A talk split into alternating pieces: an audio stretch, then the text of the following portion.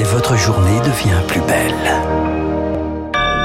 Bienvenue à l'écoute de Radio Classique. Bonne journée. Il est 9h01. Nous sommes le mardi 28 février 2023. Eric Cuoche pour l'essentiel de l'actualité. La réforme des retraites rentre piste au Sénat. Début aujourd'hui de l'examen du texte en commission.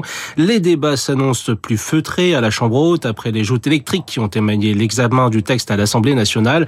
La majorité sénatoriale de droite, bien que favorable au report de l'âge de départ à 64 ans, espère compléter le texte, notamment sur la question des régimes spéciaux et de la retraite des femmes début des discussions dans l'hémicycle prévu jeudi. Rien ne va plus pour Noël Legrette. Fragilisé par une série de scandales, le patron de la Fédération française de football convoque le comité exécutif de la 3F ce matin. Accusé de harcèlement moral et de comportement déplacé, l'entrepreneur de 81 ans laisse planer le doute quant à sa volonté de démissionner ou non de la tête de la fédération après 11 ans de mandat. La justice française se prononce aujourd'hui sur les très controversés projets pétroliers de Total Energy en Ouganda et en Tanzanie.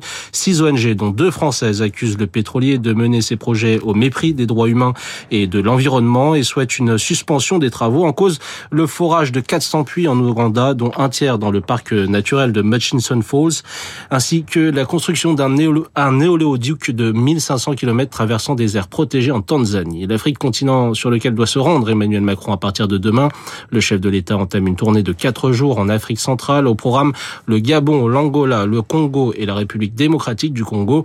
Des visites pour poser les jalons d'une nouvelle coopération entre la France et ses partenaires africains.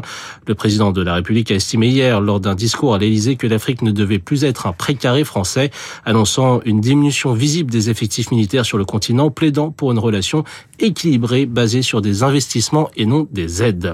Et la France attire les investisseurs, mais aussi les touristes. Le secteur a engrangé près de 58 milliards d'euros en 2022 grâce aux visiteurs étrangers, notamment européens et américains, seulement qu'à l'appel des Chinois et des Japonais. Une année record, mais qui reste inférieure aux résultats espagnols. Pour terminer, un coup d'œil à la Bourse de Paris. Bonjour Sylvie Aubert. Bonjour Eric, bonjour à tous. Le CAC 40 euh, prend un peu de respiration à l'ouverture. Moins 0,6%, 7254 points. Mais hier, toutes les grandes places boursières ont rebondi, ce qui prouve que les investisseurs ont encore de l'appétit pour les actions. Ils ont profité de la baisse des indices de la semaine dernière pour faire des achats à bon compte. Et ce dernier jour du mois, de février, le bilan est pour le moment positif. Le CAC affiche un gain de 3%. Pour autant, l'environnement demeure préoccupant. Les indices sont au plus haut et les taux d'intérêt vont encore devoir être relevés. Les derniers indicateurs qui mesurent l'activité aux États-Unis ont montré que l'inflation avait repris de la vigueur au mois de janvier. Les ménages américains gardent le moral, et ce grâce à un marché de l'emploi très solide. Selon les économistes, les taux américains devraient culminer à 5,4% au mois de juillet, ce qui implique au moins encore trois hausses supplémentaires. Sur le front des entreprises ce matin, Casino a indiqué que son chiffre d'affaires avait progressé de 4,4% au dernier trimestre grâce au format de proximité en France et à ses activités au Brésil.